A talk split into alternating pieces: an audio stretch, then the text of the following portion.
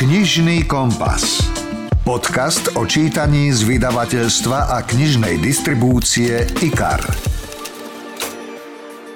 Proste si predstavte, pre mňa je to, že človek sa vyzliekol do naha a vyšiel na ulicu, prišiel na najväčšie námestie vo vašom meste, aké si viete predstaviť a tam sa postavil a začal kričať. A toto je tá kniha pre mňa. A tou knihou je jeden z najväčších hitov tohto roka, Náhradník od princa Harryho. O knihe kráľovskej rodine zákulisí sa budem rozprávať s protokolistkou a znalkyňou britskej kráľovskej rodiny Katarínou Stríčkovou. No a vyobraciame aj manželku Harryho, bývalú herečku Meghan Marklovú. Jednoducho účelovo spomenula alebo nespomenula niektoré veci a myslím si, že jej vplyv na Harryho aj cez túto knihu je veľmi badateľný, najmä v tom, že on ju vníma ako svoju záchrankyňu čo v knihe nájdete o dnes už kráľovi Karolovi III, o následníkovi Williamovi, či o zosnulej kráľovnej Alžbete II. Ako na nás dvoch pôsobil príbeh princa Harryho? Bohužiaľ, ja mám pocit, že v mnohých častiach tej knihy ku mne prehovárala nesmierne ubolená a ublížená osobnosť malého chlapca. A za to všetko tento malý uplakaný chlapec dostal mega honorár.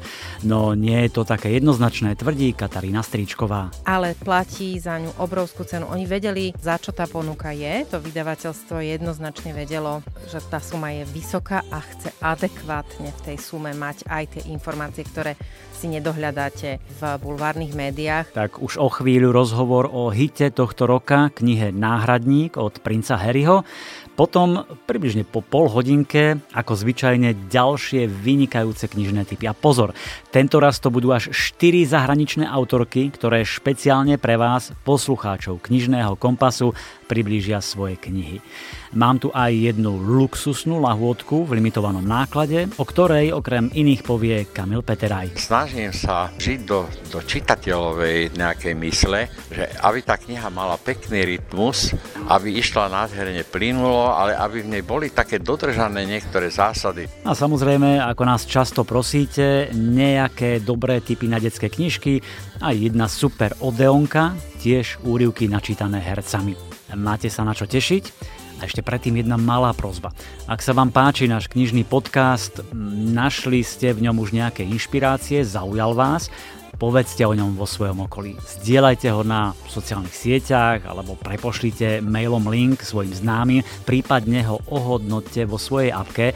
Pomôžete nám šíriť lásku k čítaniu a dostane sa to k ďalším milovníkom kníh. Ďakujem. No a teraz už príjemné počúvanie želá Milan Buno. Rozhovor zo zákulisia kníh.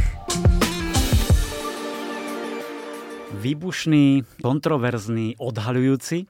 Taký je náhradník od princa Harryho, jedna z najočakávanejších autobiografií tohto roka a myslím, že aj najočakávanejších kníh tohto roka, o ktorej sa budem rozprávať s naozaj povolanou osobou. Katarína Stričková je odborníčka na diplomatický protokol, etiketu, znalkyňa britskej kráľovskej rodiny. Vitajte. Dobrý deň, prajem.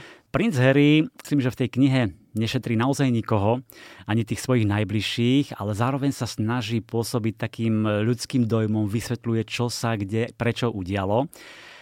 Ako pôsobila tá kniha na vás, ktorá ste podľa mňa oveľa informovanejšia, zorientovanejšia a máte väčší prehľad ako my, bežní ľudia? Musela som naozaj pristupovať k tej knihe s veľkou opatrnosťou, práve preto, že som si hovorila, že nesmiem byť zaujatá. Mm. Ani proti, ani v prospech. Nebolo to ľahké, pretože samozrejme tými rokmi uh, ja som vlastne prirodzene priputaná k Británii a k, ku kráľovskej rodine svojou profesionálnou minulosťou. Už toto je 23. rok a to viete, že to jednoducho sa nedá úplne celkom toho e, to ako keby odosobniť. A na druhej strane mi to dáva možnosť, ako ste naznačili, vidieť aj súvislosti, ktoré možno iným ľuďom uchádzajú. Presne. V tomto prípade si myslím, že princ Harry tú knihu, ktorú napísal, urobil veľkú formu psychoterapie. Bohužiaľ, ja mám pocit, že v mnohých častiach tej knihy ku mne prehovárala nesmierne ubolená a ublížená osobnosť malého chlapca. Presne. K tomu sa dostaneme, môžeme rozobrať niektoré tie časti, ale mm-hmm. presne takýto pocit som mal aj ja, že odomkol možno až príliš veľa tých 13 komnát a snažil sa zapôsobiť citovo na tých čitateľov, vyviniť sa z rôznych vecí, sťažuje sa neustále, možno sa chcel zbaviť nejakého vnútorného napätia, frustrácie, stresu, čiže podobný sme mali z toho pocit. Lebo tá kniha je dobre napísaná. To, ako ste povedali, vlastne Technicky si, Áno, on si prizval ghostwritera, mm. držiteľa Pulitzerovej ceny J.R. Meringera, čiže tá kniha je perfektne napísaná, ale naozaj som mal taký plačlivý dojem z toho, že sa stále len sťažuje a vyplakáva. On sa snaží získať ľudí na svoju stranu. Niekedy rozumiem, pretože to je to, že snažím sa povedať niečo, čo mi nebolo predtým dopriaté. To je to, že vypočujte ma. To je, to je v poriadku. Na druhej strane si myslím, že ten proces, ktorý k tej knihe viedol, on tam musel naozaj prechádzať istými fázami toho, že áno, chcem tú knihu napísať, alebo chcem to povedať, potom tými pochybnosťami, že či robím správne, pretože skutočne ten business deal, to, to, to, čo za tou knihou stálo, koľko za ňu dostanem, mm. to bol naozaj obrovský, e, obrovský zisk na, z toho finančného hľadiska, ale platí za ňu obrovskú cenu. Oni vedeli za čo tá ponuka je. To vydavateľstvo jednoznačne vedelo, že tá suma je vysoká a chce adekvátne v tej sume mať aj tie informácie, ktoré si nedohľadáte v bulvárnych médiách. A to je paradox, že že človek, princ Harry, ktorý sa stiažuje, ktorý proste robí kampaň proti bulvárnym médiám, ktorý hovorí o tom, že je to nesmierne ťažké pre neho celý svoj život odrážať útoky drzých paparací, e, prišiel kvôli ním o matku a toto celé. A on dobrovoľne, nie že otvoril 13. komnatu, on proste si predstavte, pre mňa je to, že človek sa vyzliekol do naha a vyšiel na ulicu, prišiel na najväčšie námestie vo vašom meste, aké si viete predstaviť a tam sa postavil a začal kričať. A toto je tá kniha pre mňa. Áno, určite. Inak uh, vy ste spomenuli tie médiá. Fotograf Arthur Edwards, ktorý 10 ročia sprevádzal kráľovskú, áno, sprevádzal kráľovskú rodinu na rôznych podujatiach, akciách, výletoch a tak ďalej a patrí asi medzi najväčších znalcov britskej kráľovskej rodiny. Tak on povedal, Harry bol niekto výnimočný a bolo mi potešením s ním pracovať. Potom zrazu stretol Meghan a otočil sa o 180 stupňov. Moja ďalšia otázka bude na Megan, ale tiež povedal, že vraj bol kedysi veľmi prirodzený, otvorený, že pozval novinárov do pubu, že spolu pili, zaplatil im, bavili sa a tak ďalej. A teraz v tej knihe nadáva na všetky médiá a hovorí, že sú zlé ako príšery. Bola to vtedy len Taliban pretvárka? Alebo, áno, len pretvárka? Alebo sa naozaj tak zmenil príchodom Megan? Myslím si, že ako člen kráľovskej rodiny, ktorý v nej vyrastal, ešte aj v časoch, keď žila jeho mama, musel vidieť nielen to, čo teraz nazýva veľmi negatívnymi názvami, ale jednoducho to, to bol spôsob života, ktorý si myslím, že nebyť tragickej nehody jeho mamy, možno by sme vôbec takéto niečo neriešili, Áno, pretože by prišli iné fázy a ten chlapec, ktorý ako v 13 rokoch prišiel o mamu, tak eh, v tom čase vlastne ešte nemal čas sa od nej odpútať ako, ako tínedžer. Neprešiel tou pubertálnou fázou toho, že kde dospievam a odpútavam sa od svojich rodičov, Myslím, najmä od svojej matky. Rokov mal? Myslím, že... niekoľko dní pred 13. narodinám, uh-huh. keď, keď e, vlastne kráčal za tou truhlou. Tak uh, myslím si, že tie veci, ktoré súviseli aj s tým, že každá tá pracovná príležitosť, alebo teda tá pracovná činnosť každého člena rodiny je sprevádzaná médiami, pretože to je, to je na tom stojí tá monarchia, na tom stojí kráľovská rodina. Oni si to nepre, nepredstavujme, že to je ako rodina kedysi dávno, že kráľ s kráľovnou sedia v nejakom zámku alebo v nejakom sídle pánskom a celý deň chodia na poľovačky a pijú čaj a proste maximálne sa venujú nejakým radovankám a občas idú na nejaký bál alebo ples a po prípade príjmu nejakého hodnostára. Oni naozaj, to je, to je rutina denných udalostí, ktorý, charitatívnych uh, otváraní rôznych nemocníc, škôl, rozprávaní a podobne, práve preto, že oni si uvedomujú svoju mediálnu silu a prepožičiavajú ju a teraz naozaj to nie je o peniazoch, pretože oni ju prepožičiavajú nie e, finančne pre biznis, ale pre verejnú službu. Čiže vedia, že keď kráľovná alebo král alebo princ Harry išiel niekde do, nemo- do nemocnice otvoriť novú jízku, povedzme, tak vedeli, že prídu tam novinári. To znamená, že budú sa Jasne. pýtať na to, prečo tie prístroje sú tam, prečo je to dôležité a podobne. E, to znamená, že Harry musel vedieť, on bol vychovávaný k tomu, konec koncov všetci, ktorí nás počúvajú, nemyslím si, že je jeden alebo jedna, ktorí by si nepamätali, že ako veľmi pracovala s médiami princezna Diana.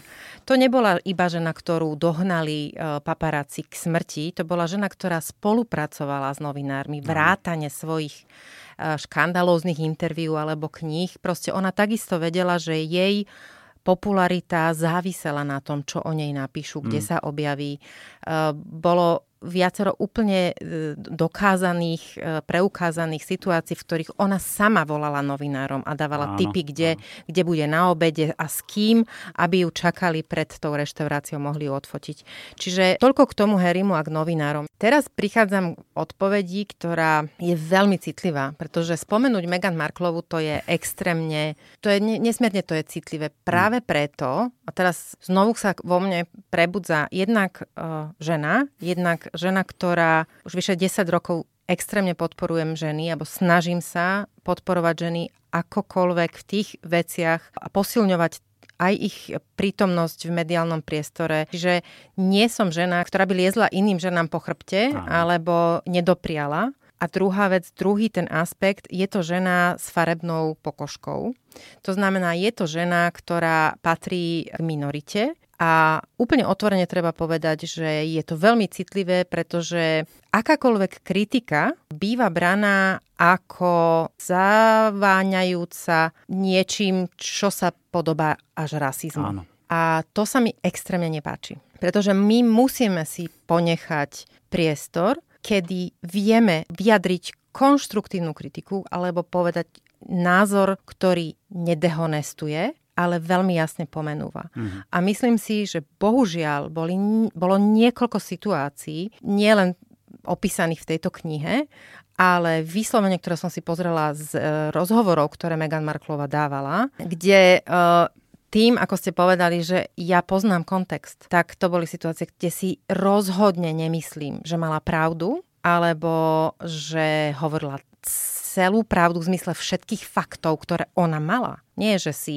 že jej bolo niečo zatajené, ona hovorila len ten uhol pohľadu, Áno. z ktorého sa ona pozerala z toho miesta.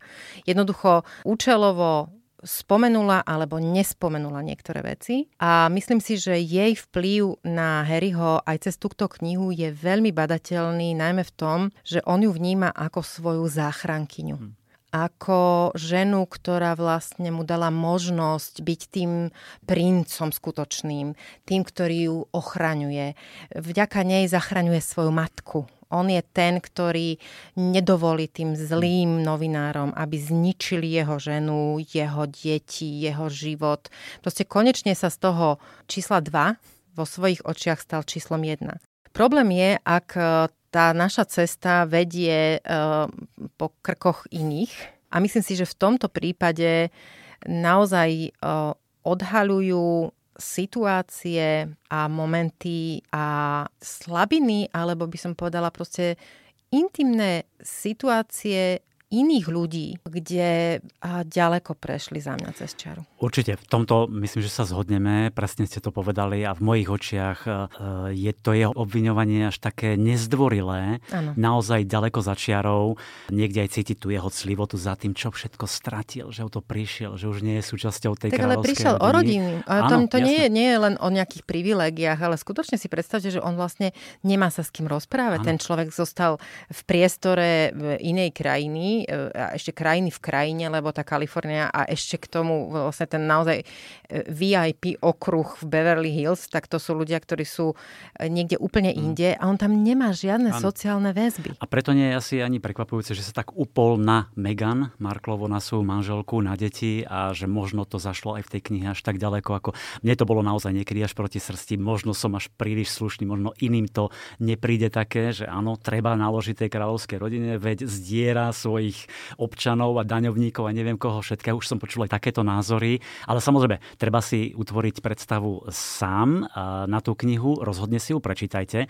Mne sa veľmi nepáčil napríklad hneď úvod, nie tým, ako bol napísané, mm-hmm. ale mhm. to, ako možno využíva, zneužíva a čo ste aj vypovedali, tú mamu, ktorú tam oslovuje mamička, Diana, kde sa má stretnúť so svojím otcom a s bratom po um, pohrebe a on to tam prepája. Čakám na nich, neprichádzajú, teraz spomína na mamičku, aká bola úžasná, ako ju miloval, ako je na jeho. A mi to pripadalo, že taká hra na city, také vykalkulované, lebo viem, že všetci milovali Dianu a teraz ja budem asi kritický voči mojim najbližším, tak aby som si získal na svoju stranu. Bol to moment e, po, po smrti princa Filipa, keď vlastne už to bolo prvýkrát, keď sa mohli rozprávať po tom e, interviu s Oprah Winfrey, keď sa mohli všetci traja, teda otec, vtedy ešte princ Charles, ano. dnes Karol III a William s Harrym porozprávať o tom, že čo teda bude. A viete, oni, uh, Harry s Meghan si myslím, v prvom rade oni, on, toto manželstvo, alebo ten e, pakt, ktorý si predstavovali, že bude fungovať, e, vychádzal z toho, že Harry veľmi dobre rozumel, v akom prostredí je. To je to, čo podľa mňa dnes zažíva Meghan ktorá vlastne žije v prostredí, ktoré je jej kultúrne, sociálne, alebo teda možno nie sociálne, ale kultúrne určite a, a hodnotovo blízke. Mm-hmm. Tam ona absolútne nezapadla do, do toho britského a ešte k tomu britského kráľovského prostredia, ale teraz pozor, ja nemyslím to z hľadiska farby pokožky alebo nejakého uh, sociálneho postavenia, Jasne, ale z hľadiska tak. toho, že išlo o ženu, ktorá bola pripravená a odhodlaná e, proste sa prejaviť na úkor kohokoľvek, pretože ona verí, že má pravdu. Hm. Obhajuje, a teraz je to naozaj v, úplne v poriadku, práva žien, poukazuje tiež na nejaké veci, ktoré, uh, udalosti a situácie, ktoré sú podľa nej nespravodlivé a nesprávne. To je v, úplne v poriadku. Ona však nepochopila, alebo ak aj pochopila, rozhodla sa, že to nebude rešpektovať, že platí hierarchia kráľovskej rodine platí hierarchia, na tom je to založené. Presne, chápeme to, dodržiavame. Musíte to dodržiavať. Áno. A mňa toto, ak môžem jednu poznámku, mm-hmm. presne e, zaujalo to, ako sa tam on stiažoval na to, že je plánom B, že je rezervou, že bol vlastne stvorený a, a že sa narodil len preto, aby bol dvojkou, aby podporoval teda brata Williama, lebo on je iba náhradník a brat William je ten následník. Mm-hmm. A on sa na to celý čas stiažuje, ale veď narodil sa do toho systému, kde je to následníctvo trónu dané zákonom a logikou, nie? Čiže ako keby to nepochopil? Ale možno keby sa narodili dve ďalšie deti, tak to znamená čo? Že tie dve ďalšie deti by boli súčiastka číslo 3 hm. a súčiastka číslo 4? E, to, je, to bolo v prípade Charlesa, uh, Andrewa, uh, ich, ich dcer, teda sestry Anny, ktorá Aha. ale ako dievča nemohla byť v tretia, takže bola štvrtá až po Edwardovi. Ale to, že mali Charles a Diana dve deti a nie tri, štyri alebo päť, to jednoducho je už naozaj taký konštrukt. No, keď si to Harry tak povie, OK, v poriadku, možno to tak cítil, možno, že to naozaj niekto aj povedal, určite to potom časom prebrali médiá, že aha, následník, ale to je normálne, pretože následník číslo 3 tam stále bol Andrew. Boli, tá, tá, tá línia jednoducho tam je, ako ste áno, povedali. Áno. Čiže stavať tu, ako tu, ten, ten svoj pocit krivdy na tomto je, je z môjho pohľadu smiešné, pretože tie privilégia, ktoré s tým idú, nemyslím si, že ich nevnímal ako privilégium. To je hmm. ten problém. Hmm. Pretože uh, im sa to prestalo páčiť byť v rámci kráľovskej rodiny až vtedy, keď si myslím, že keď e, Megan pochopila, že ona nikdy ne, nemôže mať precedens pred Catherine. Áno. Nikdy sa to nestane. Nemôže sa to stať v žiadnom prípade, pretože tá hierarchia platí. A rozumiem, že keď si myslela Megan, že je e, smiešne e, pokloniť sa kráľovnej, tak musela brať ako obrovskú potupu alebo nejaké ešte väčšiu smiešnosť, aby sa ona musela pri oficiálnych príležitostiach, podotýkam, to sa ne, nedialo pri raňajkách, pokloniť alebo teda ukloniť naozaj to sa skrčia kolena, to nie je, že si buchnete hlavu o zem. Kate. Áno, áno. A tomu rozumiem, proste to je ona ako business womanka, ako, ako herečka, ktorá a teraz to nehovorím dehonestujúco, opakujem, ktorá sa uchádza, alebo má sa uchádzať o tie Ačkové role, mm. tak toto jej muselo byť nesmierne cudzie. Potom prišli samozrejme situácie, a to bol podľa mňa úplný klinec, kde vidíte peniaze a Megan tie peniaze videla na každom rohu.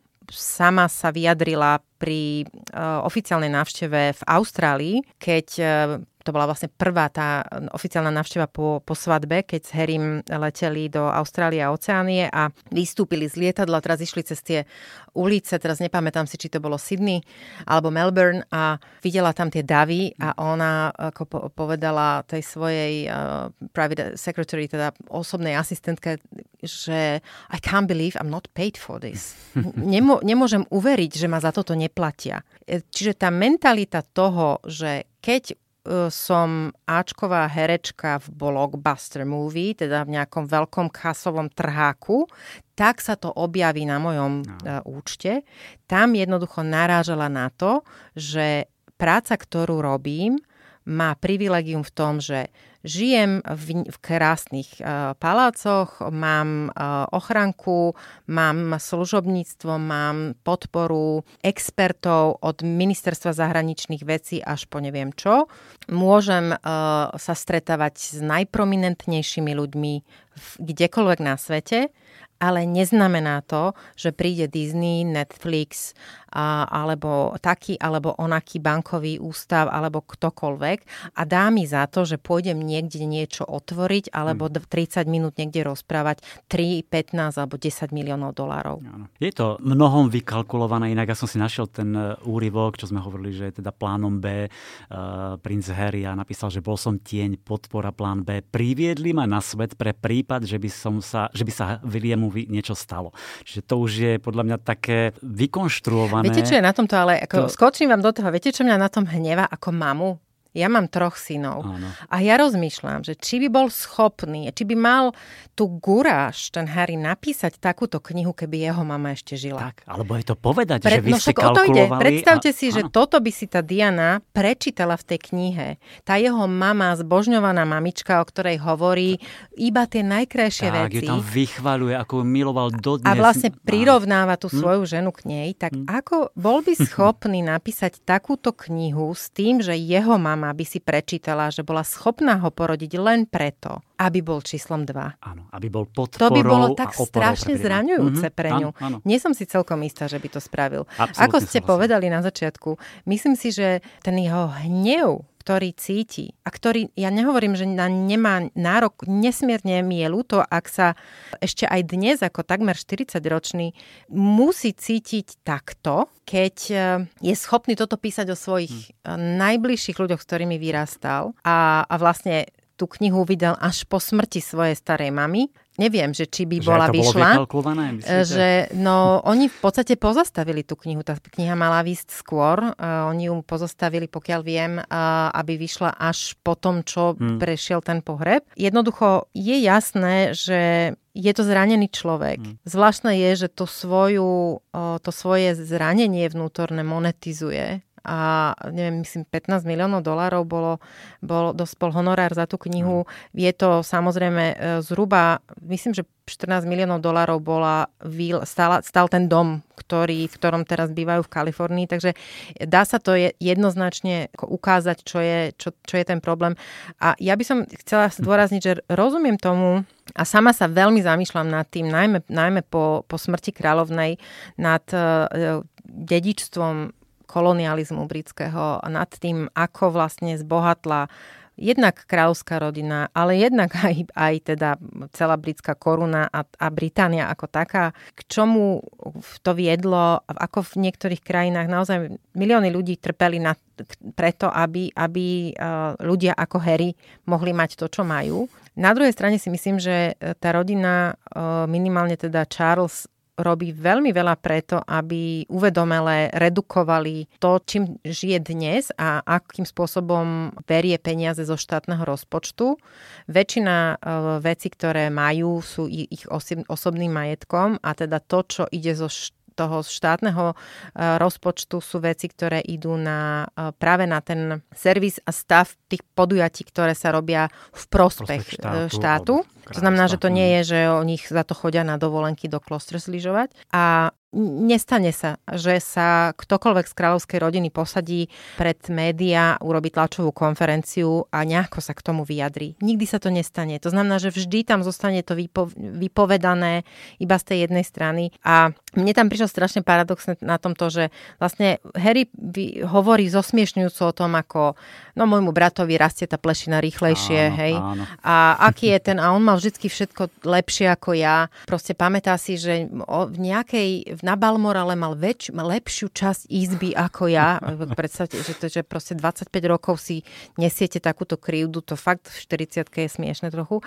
Čiže tá nejaká žiarlivosť a, a pocit krivdy tam je strašne prítomný. Opisuje vlastne tam aj otca ako takého staromodného čudáka s nejakými divnými uh, hobbies, teda koníčkami, hej, a rôzne, mm-hmm. že má nejaké bizarné zvyky a podobne. Ale nikde tam nevidíte nič pozitívne okrem, okrem toho, že vlastne stále spomína na tú mamu. Mamičku. Toto máte presne pravdu. Ja som mal pocit, že ešte aj na Alžbetu niečo tam povedal zle jednoducho a to už mi bolo, mm, myslím, že cez, cez čiaru. E, presne toto mi tam prekážalo, že sa stále stiažuje. Presne ste to povedali, chýbal mi tam ten druhý pohľad a že ho nikdy nedostaneme. Že určite nenapíše teraz William knihu alebo niekto mm. z kráľovskej rodiny, aby som naozaj vedel, že či je to všetko pravda, čo tam on píše, alebo sú to len skutočne vykalkulované veci a je to na efekt, aj to preto, že mám niekde v sebe zášť a že závidel som a že som len ten druhý a už teraz neviem koľky, 5, 7 alebo koľky a preto sa potrebujem z toho vypísať. Toto mi tam chýbalo a obávam sa, že mnohí čitatelia menej kriticky to budú brať, že to je pravda, že to, čo si prečítajú, tak to naozaj je. A tak mu bolo strašne ublížené jemu aj Megan. Keď e, vyšiel seriál Koruna na mm. Netflixe, tak e, tiež som dostávala viacero otázok, že čo si o tom myslím. A problém toho seriálu, on bol technicky urobený fantasticky, vizuálne fantasticky. To je, je tam naozaj veľmi malinko chýb. Proste v niektorých záberoch vidíte, že tam je auto, ktoré tam byť nemá, no, lebo ešte v tom roku nebolo, ale inak je to naozaj vizuálne rozprávka. Problém toho seriálu je, že to nie je dokumentárny film. A my máme takú tendenciu si myslieť, že keď vidíme, a, a hlavne keď vidíme postavy, ktoré nie sú fiktívne, alebo ktoré sú také, ktoré žijú, tak si myslíme, že tie dialógy, ktoré vedú, sú vlastne pravda. Áno. To nie je možné, že to je fikcia, že si to niekto vymyslel. A nezabudeme, že sú to všetko dialógy, alebo väčšina tých častí sú dialógy, pri ktorých nikdy nikto nebol, iba tí dvaja, ktorí sa zhovárali, alebo traja maximálne. Čiže e, dialóg e, v členov kráľovskej rodiny, to je naozaj niečo, čo si v takýchto situáciách vymyslí ten, kto ten scenár píše. V prípade Harryho, opakujem, myslím si, že tá krivda, ktorú cíti, že tá bolesť, ktorú cíti, je úprimná. Je možno škoda, že v tom čase, ale to si povedzme všetci, že v rokoch proste 97 priznať, že chodíte k psychoterapeutovi. Hmm. Jednoducho, že vás spoločnosť alebo priatelia alebo rodina alebo známi odsúdia, že si neviete dať rady sami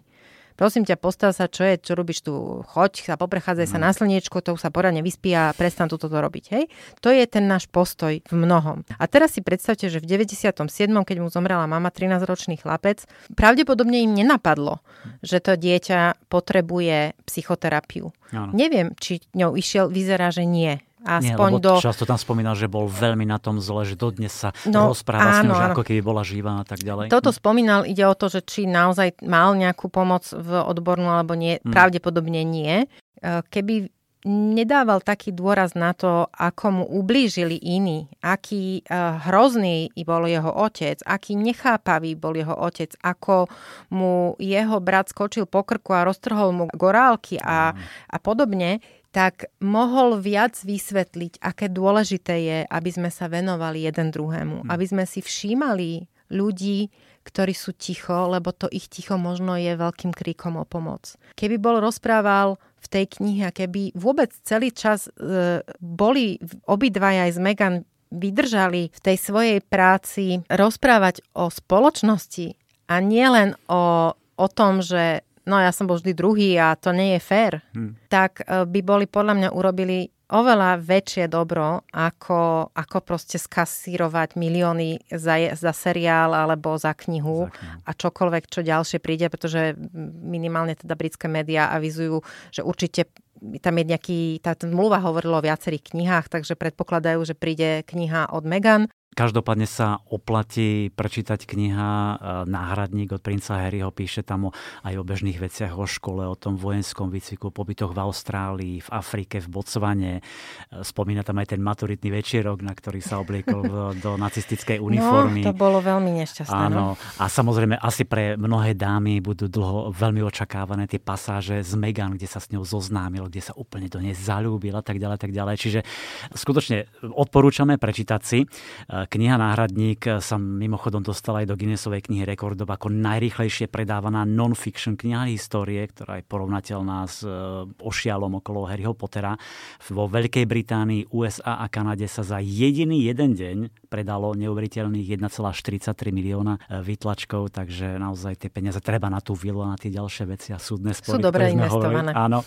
Keď som toto všetko zhrnul, ako podľa vás ovplyvní táto kniha a možno tie ďalšie, ktoré možno prídu, britskú kráľovskú rodinu. Myslím si, že tá kniha samotná už nie. Ako čakala som, eh, čo, čo bude tesne po nej mm-hmm. v tom decembri. December, január, február to bolo také, čakala som, či budú reagovať, do akej miery a čo to vlastne spôsobí viac. Myslím si, že keď príde niečo ďalšie, ja pevne dúfam, že už to bude v tom skôr pozitívnejšom rozmachu a že sa budú venovať naozaj niečomu inému ako len sťažovaniu sa na a vlastne živeniu svojej pozornosti na kritike kráľovskej rodiny.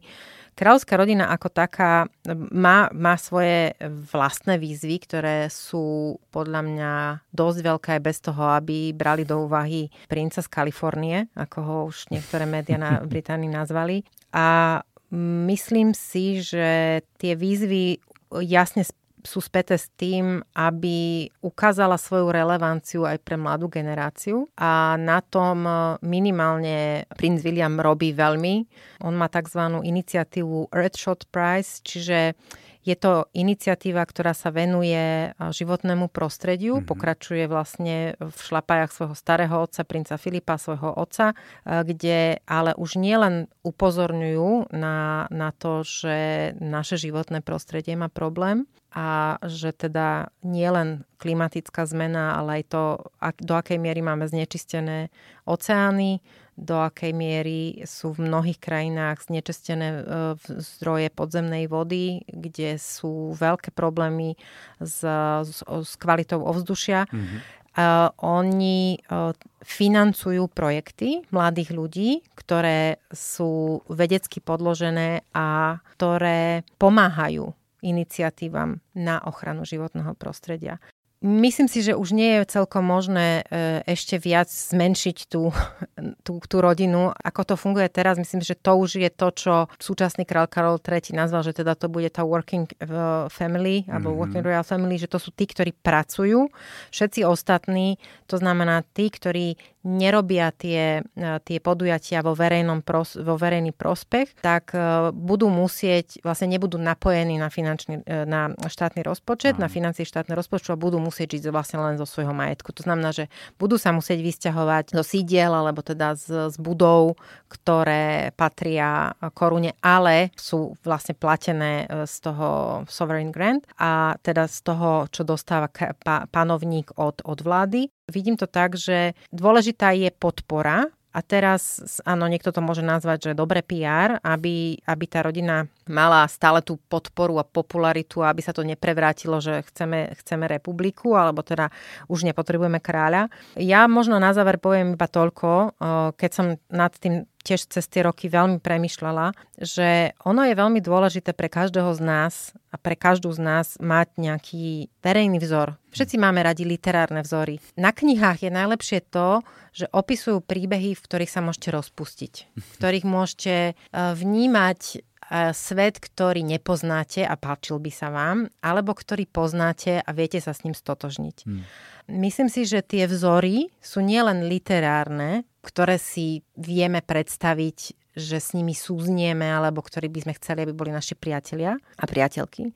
Ale že je dobré, keď máte aj verejné vzory, keď máte tie vzory, ktoré sú to sú na, naozaj skutočne živí ľudia, ktorých vidíte vo verejnom priestore a ešte je lepšie, keď sú to verejné vzory, ktoré majú vplyv na život v tom štáte, ktorí hmm. sú tí, ktorí upozorňujú práve na to, že či sa tu všetkým ľuďom v našej krajine žije dobre, či by sa niektorým ľuďom nemohlo ži- žiť trošku ľahšie, keby sa niektoré veci upravili, keby mohli všetci ľudia v našej krajine ukázať, koho ľúbia, hmm keby sme sa nemuseli báť niektorí, niektoré časti našej spoločnosti ísť povedzme o 11. večer vonku sami a podobne. To, že tieto vzory nesmierne sú dôležité a máme ich veľmi málo.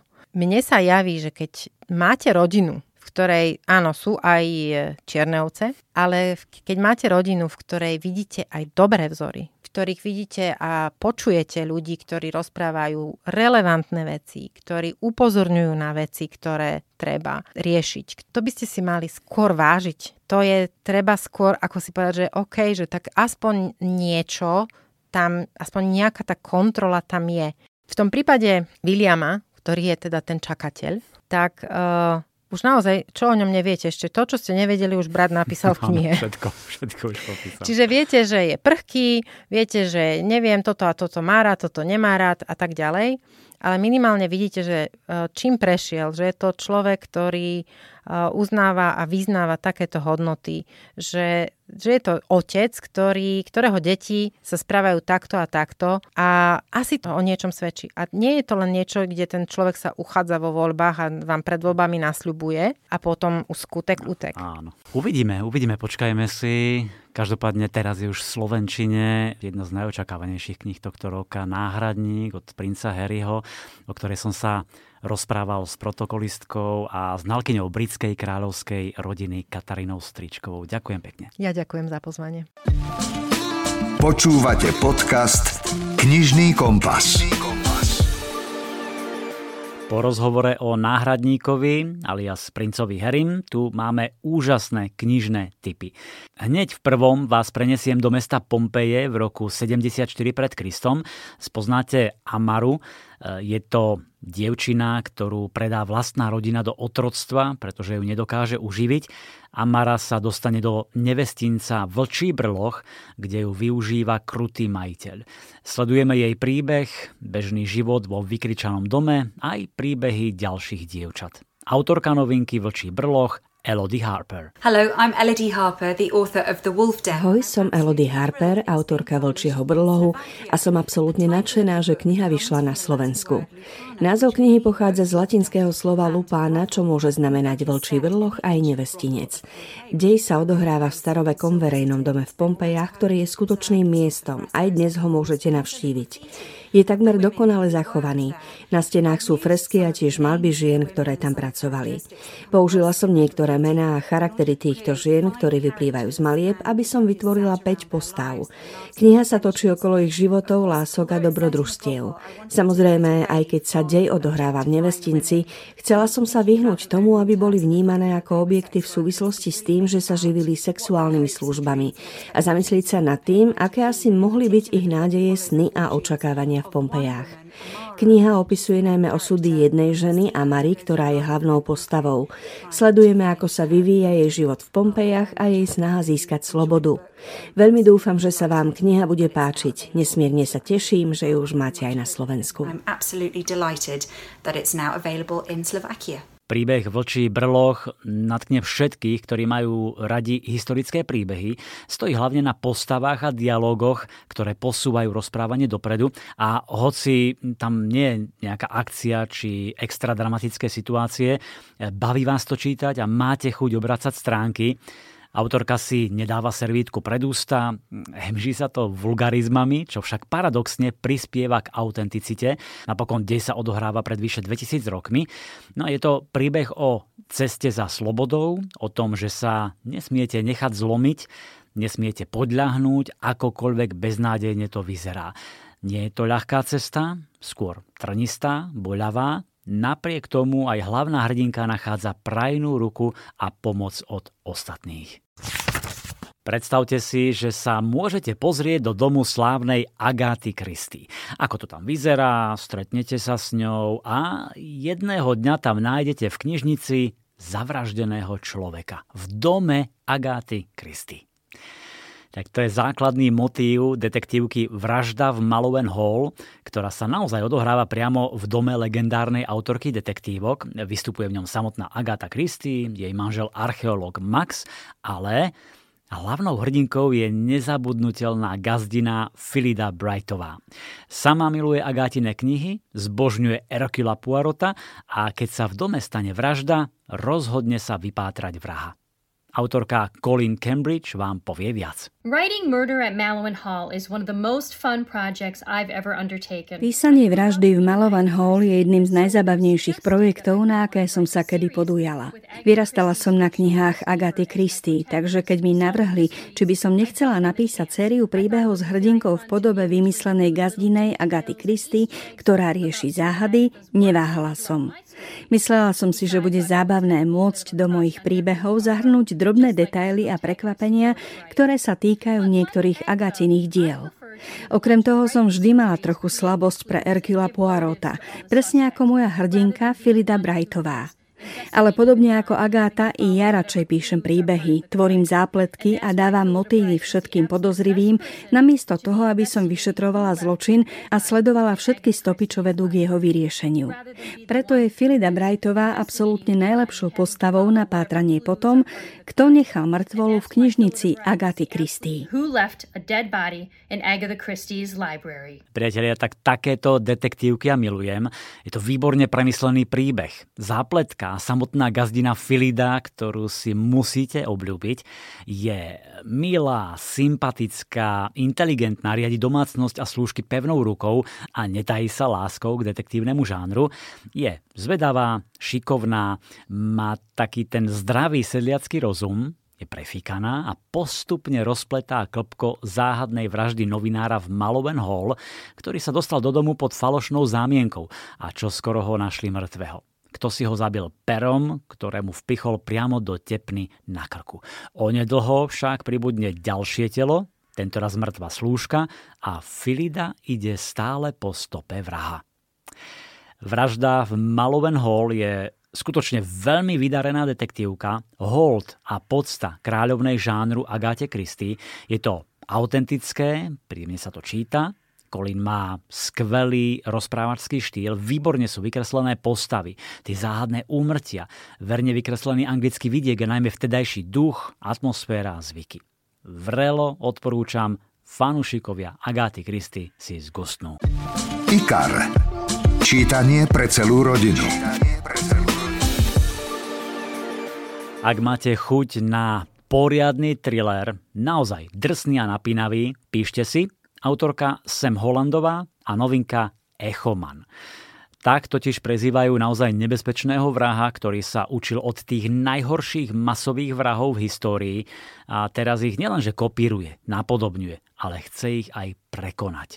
Byť ešte brutálnejší a šokujúcejší ako oni. No a pred nami sa tak objavuje séria na pohľad nesúvisiacich vražd. Každá je iná metódou, hoci každá je drsná. Počet mŕtvych sa zvyšuje a detektívy Kara Eliotová a Noah Deacon majú čo robiť, aby držali krok s desivým zabijakom. Exkluzívne pre vás prezradila autorka Sam Hollandová, ako sa pripravovala na tento projekt. Before I started writing The Echo Man, I was watching a lot of um, films like Mindhunter. Predtým, ako som sa pustila do Echomena, pozrela som si veľa filmov typu Lovci myšlienok alebo Sedem. Chcela som napísať niečo, čo by bolo temné a znepokojivé. Knihu, kde by sa mohlo prihodiť prakticky čokoľvek. Všetko. Mala som v hlave scénu so ženou, ktorá má sex na toalete komunitného centra a namiesto toho, aby bola vzrušená alebo sexy, je iba znudená. Tento aspekt jej správania sa mi videl zaujímavý. Tak sa zrodila Jess, žena na úteku, ktorá možno túži po pomste za smrť milovaného človeka. Potrebuje muža, niekoho rovnako osamelého, ako je ona sama. A to je Griffin, je tu určitá temná stránka ľudského správania, ktorá ma odjak živa zaujímala. Ako dieťa, a zda primladé, som čítala knihy o forenznej psychológii, forenznej patológii, o type správania, ktoré sa vymyká bežnému a otvára otázky, ktoré ma vždy zaujímali. Napríklad, čo vedie dieťa, ktoré vyrastá v normálnej domácnosti k tomu, že niekoho zabije, zatiaľ čo iné v rovnakom prostredí nie napríklad Dámer. Alebo muž ako Bandy, ktorý je inteligentný, očarujúci a pekný. Život mu praje. Prečo zabíja? Práve toto ju fascinovalo a na tomto postavila svoj desivý thriller Echoman.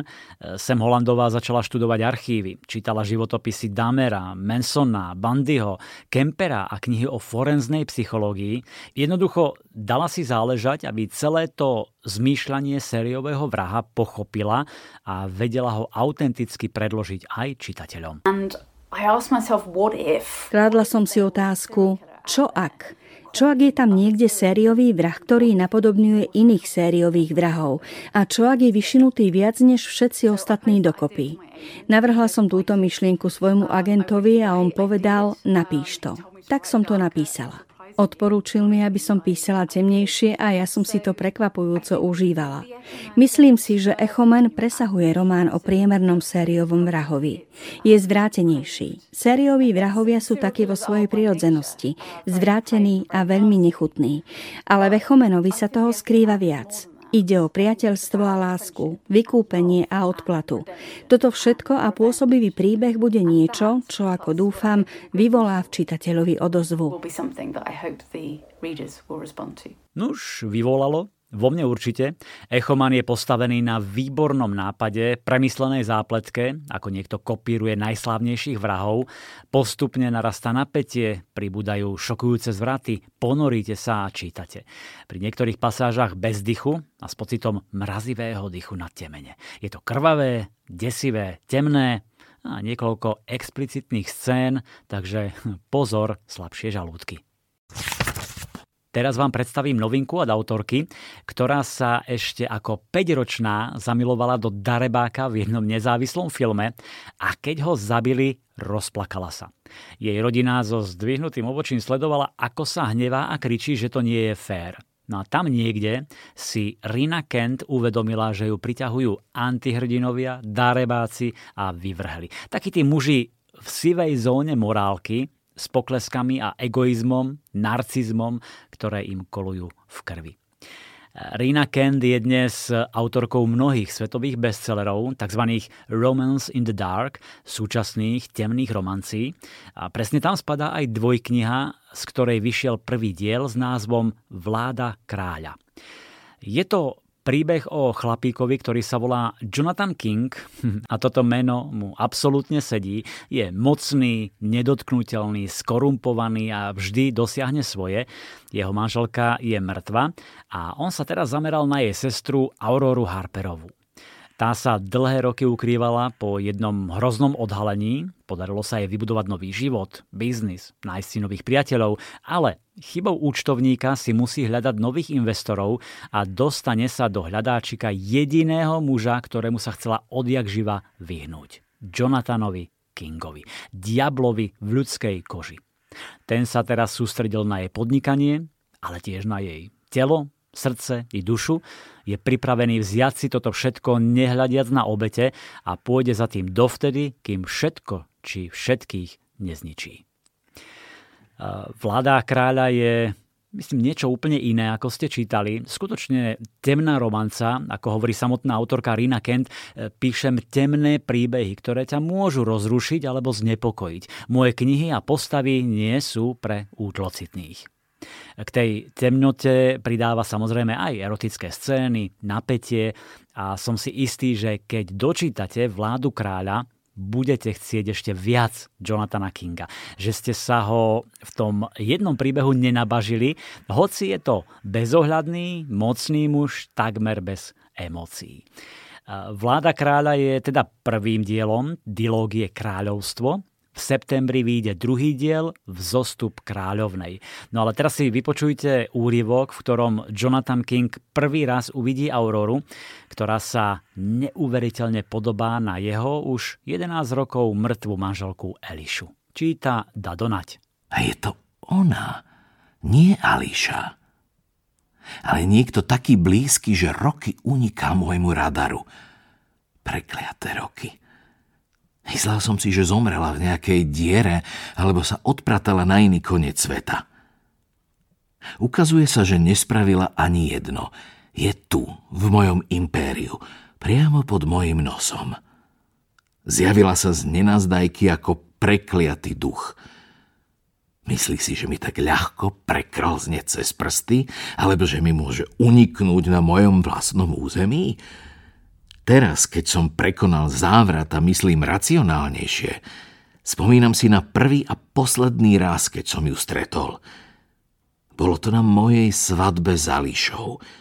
Malé dievčatko s ledva učesenými vlasmi, Pribehlo ku mne, zdvihlo obrovské rozžiarné oči a ústa sa mu vyformovali do O.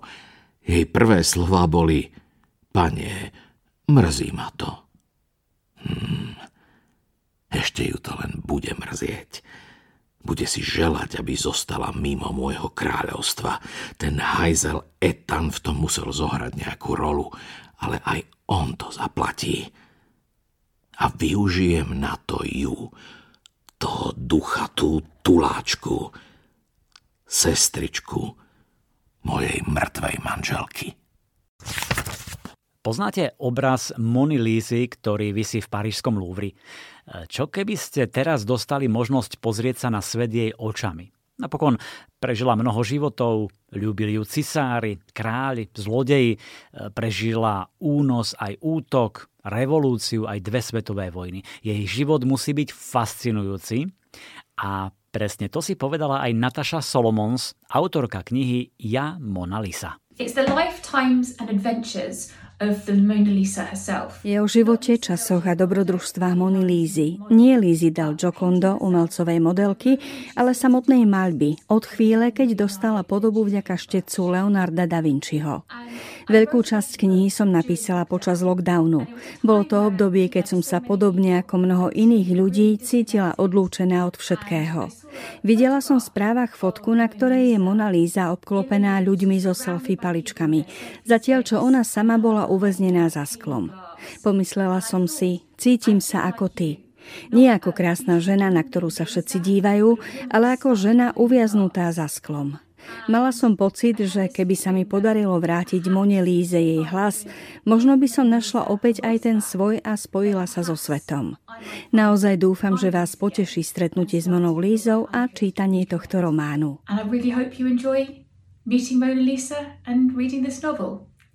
Ja, Mona Lisa je nevšedný, živý, strhujúci a putavý príbeh. Je to fikcia, ale postavená na mnohých reálnych udalostiach a postavách. Napríklad je pravda, že v roku 1911 Picasso zatkli v súvislosti s krádežou Mony Lisy a maliar sa priznal, že z Louvru odsudzil dve starodávne iberské hlavy. Freud naozaj napísal svoju neslávnu esej o Da Vinčim a nebyť skutočného a vynachádzavého Žaka Žožárda, ktorý sa počas druhej svetovej vojny staral o bezpečnosť Mony Lisy, je dosť možné, že by tento obraz skončil v solnej bani v rakúskom Altoze spolu s mnohými ďalšími umeleckými dielami nevyčísliteľnej hodnoty, ktoré ukradli nacisti. Aj o tomto si prečítate v príbehu Ja Mona Lisa. Počúvate podcast Knižný kompas. Projekt Luxusná knižnica je v posledných rokoch čoraz obľúbenejší, lebo tam vychádzajú naozaj čitateľské, neraz aj zberateľské lahôdky, unikátne a originálne knižné veci, ktoré bývajú v takom limitovanom náklade a najnovšie k ním pribudla aj nádherná kniha vyznania so vsadeným kryštáľovým srdcom na obálke a s darčekom v podobe štóly s ilustráciou uznávaného výtvarníka. Texty a básne do knihy dodal Kamil Peteraj. Väčšinou tieto výbery sa robia tak, že to dáte urobiť niekomu inému, kto má ako keby objektívny pohľad na to, čo robíte, ale ja v tomto by som povedal, neverím nikomu, iba sám sebe a vyberám to tak, že snažím sa žiť do, do čitateľovej nejakej mysle, že aby tá kniha mala pekný rytmus, aby išla nádherne plynulo, ale aby v nej boli také dodržané niektoré zásady, že trošku nejaký kontrast, aby v tej knihe bol, aby sa tam striedali veci, ktoré sú čisto lirické, zmene lirickými, dokonca až antilirickými. To znamená, aby tá kniha bola naozaj z dnešného pohľadu vybraná tak, že je súčasná. Sú tam niektoré texty, ktoré majú, sú aj star, staršieho dáta, ale stále to všetko prežili a to ma vždy, keď sa k ním vrátim, tak si poviem, no, tak toto, nebola to zlá práca. Určite nie, presne to, čo hovoríte, keď som to listoval, tak sú tam, ja neviem, v slepých uličkách, balada o polných vtákoch, je tam úsmev, to je asi jedno z tých starších a celé sa to končí význaním. Prečo kniha dostala tento názov? Má to ešte nejaký ďalší význam, nejaké posolstvo? Beží veľmi úspešná inscenácia Význanie, muzikál, ktorý v podstate režiroval Jano Ďurovčík. Hej.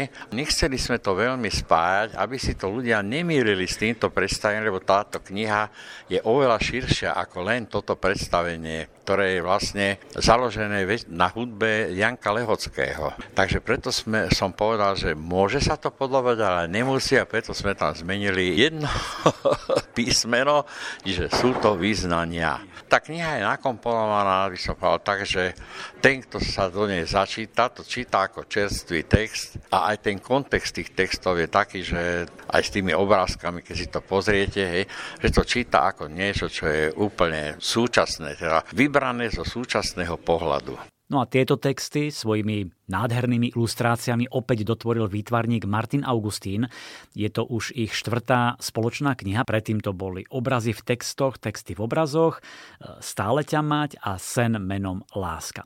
Teraz na vyznaniach pracovali, ako to Martin nazval, ako by to bolo už pracovné manželstvo. Že ja chcem už niečo povedať a Kamil to dopovie, jak to býva u manželov. Takže my sme viac menej už tak po tých rokoch lebo od 2008 roku vlastne sa poznáme, kedy nás vydavateľstvo IKAR dalo dohromady. Už sme natoľko často bývali spolu a toľko rozhovor medzi nami prešlo, že už máme takú svoju určitú linku alebo tóninu, v ktorej vlastne my spolu komunikujeme. Takže, takže veľmi, veľmi je to príjemná, príjemná spolupráca. E, vôbec tam nie sú žiadne disharmonické tóny, je to proste harmónia. Teraz boli čo, najskôr texty a k tomu ste maľovali, ilustrovali alebo opačne? E, tentokrát to bolo bolo tak, že som dostal najprv e, od Kamila rukopis e, mailom, ja som si ho prečítal a k tomu som dával obrázky a kreslil obrázky, ktoré sa mi tomu akože zdali vhodné. Je veľmi výpravná, má tam takú zaujímavú vec, že keď sa otvára hneď na začiatku, je tam taký ako keby oltár, otvára sa to na štyri strany, ako krídlové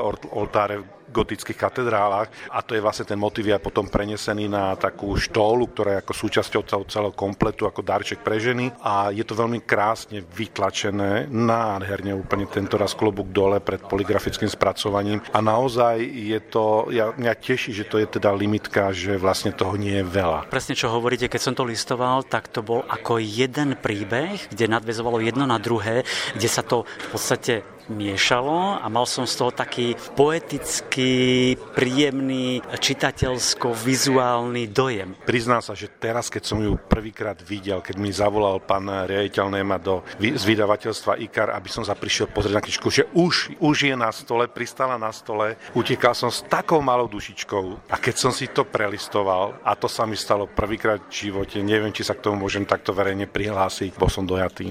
Niečo sa pohlo vo mne.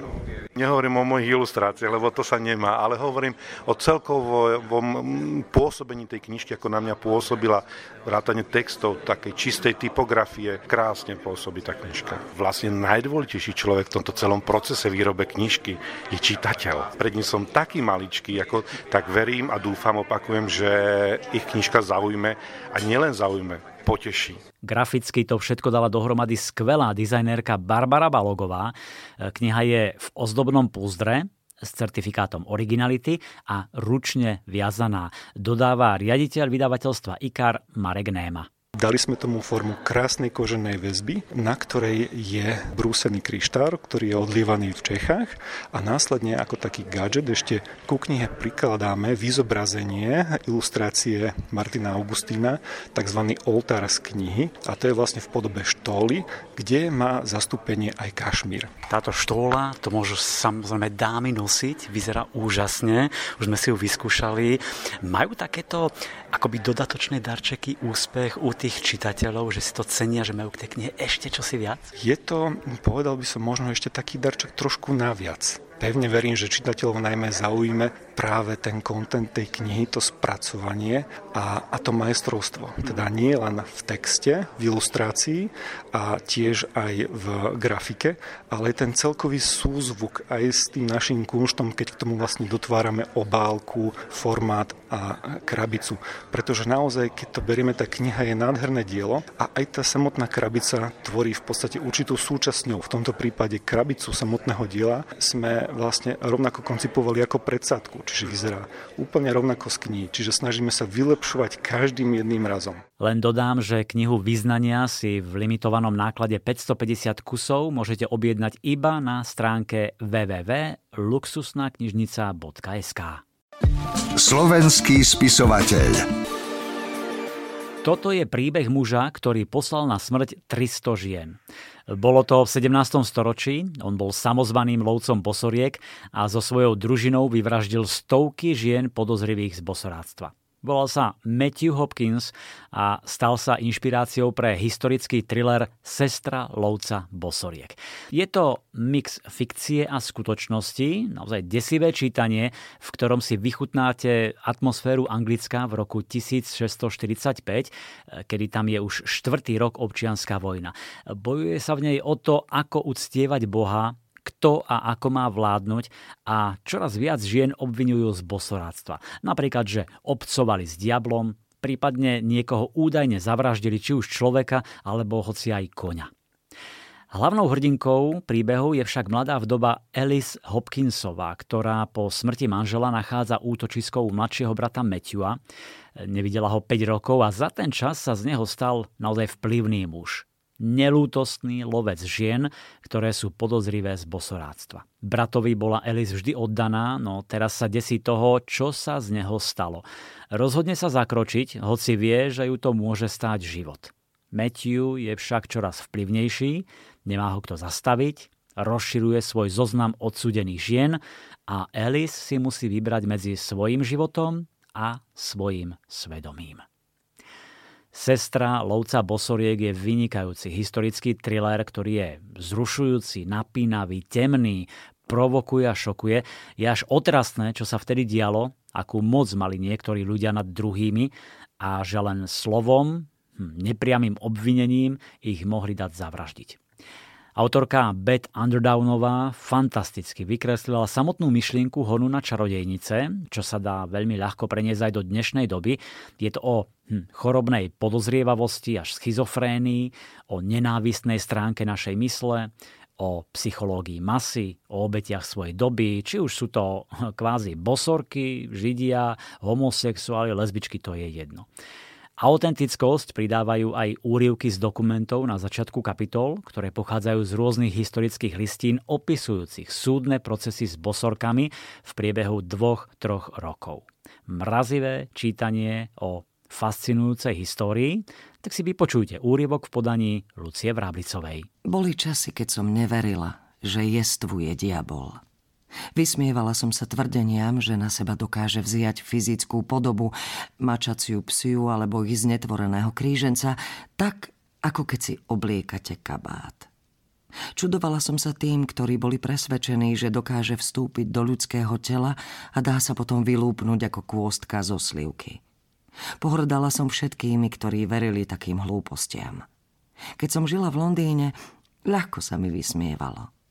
No pred deviatimi mesiacmi som sa vrátila do zapadnutého kúta rodného Essexu a odvtedy už ani sama neviem, čomu mám veriť a čomu nie. Živo si spomínam na cestu domov. Bol koniec marca a prvé hodiny mám vrité hlboko v pamäti. Neskoršie dni a týždne sa mi postupne rozplývajú a blednú. Miznú ako tváre, ktoré sa myhajú popri ceste, keď sa rútite na voze dolu kopcom. Teraz sú Vianoce. Viem to, lebo si značím čas zárezmi do drevenej dlážky, ako to robia väzni. Aspoň v niečom konám plánovito a premyslene ako môj brat. Počas toho, ako rátam dni, sa zmenilo počasie. Potom ešte raz. Najprv prišla dusná letná horúčava, po nej jesenný chlad. Odeon. Knihy pre náročných. Vyberme sa teraz do argentínskeho mesta La Plata. Sú 40. roky minulého storočia a spoznáme svet podivuhodnej rodiny zo strednej triedy. Sesternice od Aurory Venturini je príbeh dospievania a snahy vymaniť sa z neprivetivých životných podmienok. Hlavná hrdinka Juna Riglos je nevšedná rozprávačka. Je to dievčina s ľahším mentálnym postihnutím, ktorej chýbajú komunikačné a spoločenské zručnosti. Dovienka však dostala vytvarný talent, ktorý jej kliesni cestu k lepšiemu životu pre seba aj jej rodinu. Vlastne celý dom je bez mužov. Muži v rodine proste absentujú a ak sa v živote Juni nejaký objavia, sú to násilníci. Dom je plný žien, ktoré každá majú nejaké to postihnutie, fyzické, mentálne. A 12-ročná Juna svojou priamosťou často šokuje, ale aj rozosmeje, no ako dospieva, s čoraz väčším pochopením nám odhaľuje svet tých najzraniteľnejších medzi nami. Bola odsúdená na zabudnutie, veď bola len nejakým postihnutým jedincom, no postupne stúpa na vrchol a stáva sa slávnou maliarkou. Sesternice je príbeh o rodine, o ženskej sexualite, o spoločenských konvenciách, o ľuďoch na okraji, chorých, poškodených a predsa sú dôležitým dielikom v mozaike tohto sveta. Netradičná je aj forma výpovede. Juna sa vyhýba interpunkcii, čiarkám, pretože ju to unavuje. No a autorka knihy Aurora Venturini natoľko zaujala média a literárnu kritiku, že vo veku 85 rokov získala za sesternice cenu Premio Nueva Novella. Stonožka. Knižná kamoška pre všetky deti. A na záver ešte dva typy na detské knihy.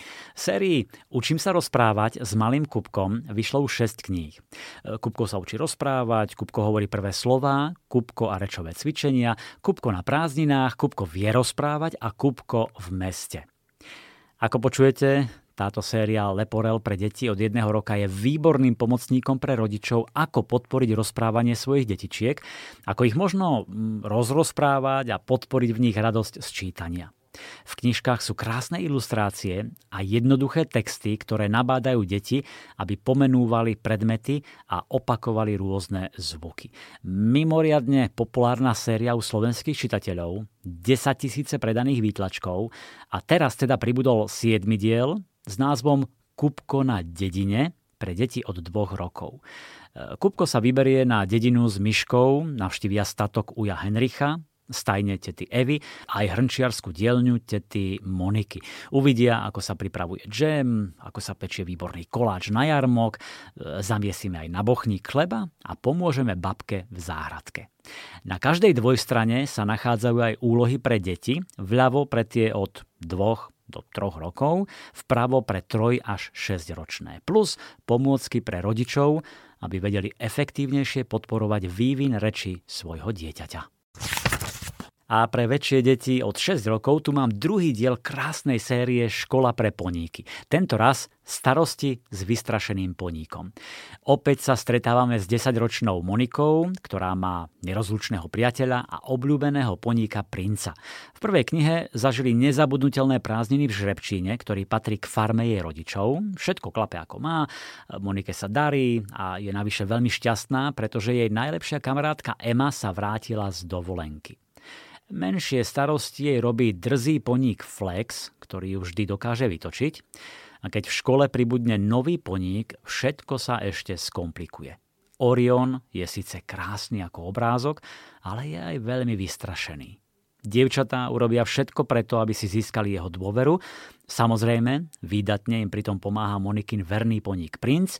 A na farme sa ale začnú diať divné veci a Monika sa snaží odhaliť, kto sa za tým skrýva. Navyše musí zachrániť aj svoje priateľstvo s Emou.